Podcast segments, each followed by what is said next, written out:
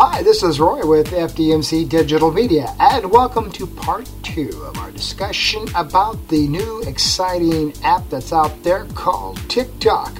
There's a new video platform in town, just so you know.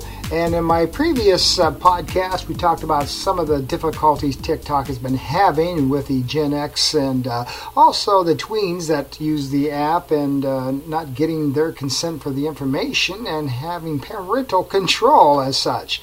But with TikTok on this part two, we're going to talk more about the app itself. As with the arrival of any new platform, the burning question for people who are marketers who wish to advertise and use digital media as such, especially with the mobility platform, is what role does TikTok play in a strong video content strategy? Now, this is one app that marketers and advertisers who embrace video in their strategies have to be, be paying attention to.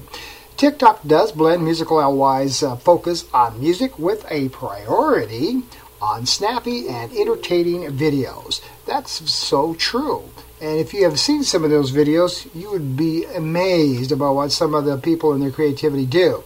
Now, the app currently has 500, I repeat, 500 million monthly users, while Musical LY had a user base of around 100 million, and that's the parent company when it first started out. Aged mostly the users are are between 14 and 20 years of age. So as I mentioned earlier about the tweenies. Now, while this is a highly desirable target group for advertisers, they do need to ensure that they comply with standards set up by the Advertising Standards Authority.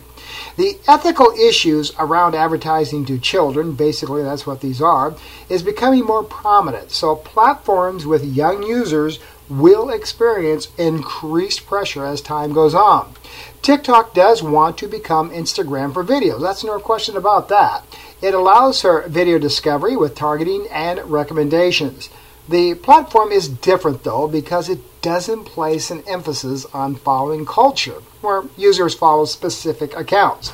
Rather, there is a focus on the discovery feed. This means that the content is diverse and fresh while giving every TikTok user the feeling that they have the power to create a viral video. This rewards creativity, but it reduces loyalty towards specific influencers. The level of control over what gets popular when compared to other platforms means TikTok can mold the user experience. This approach means that TikTok does have control over the experience users have.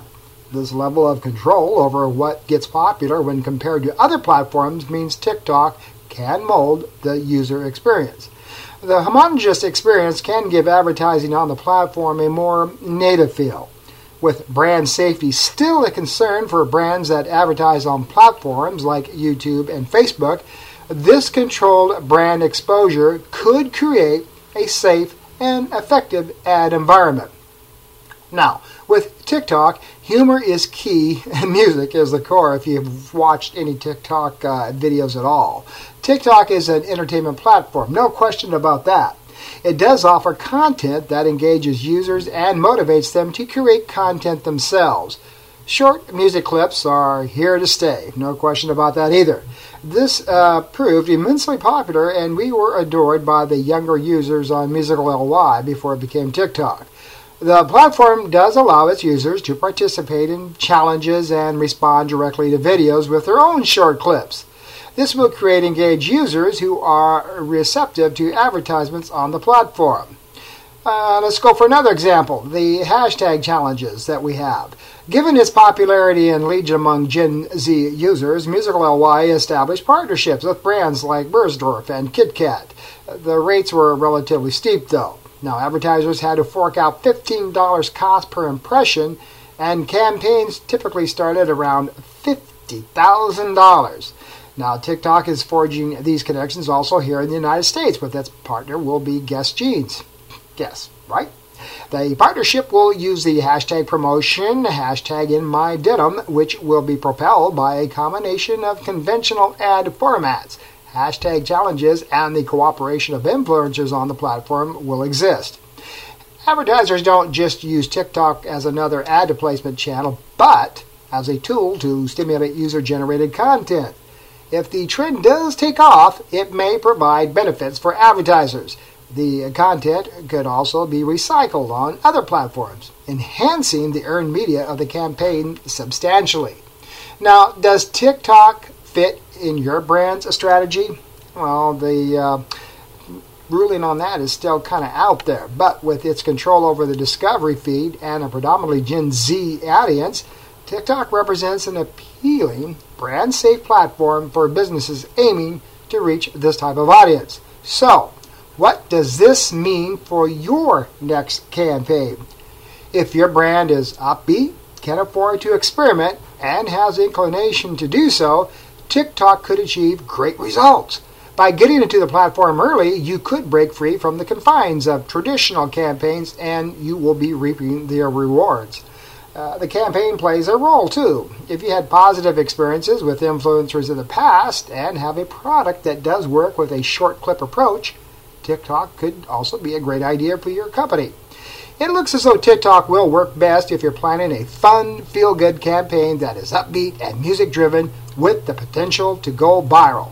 If you roll the dice and pursue an experimental approach on a platform that isn't established as the others, you could find that the platform helps your campaign get in front of the right audience in an innovative way.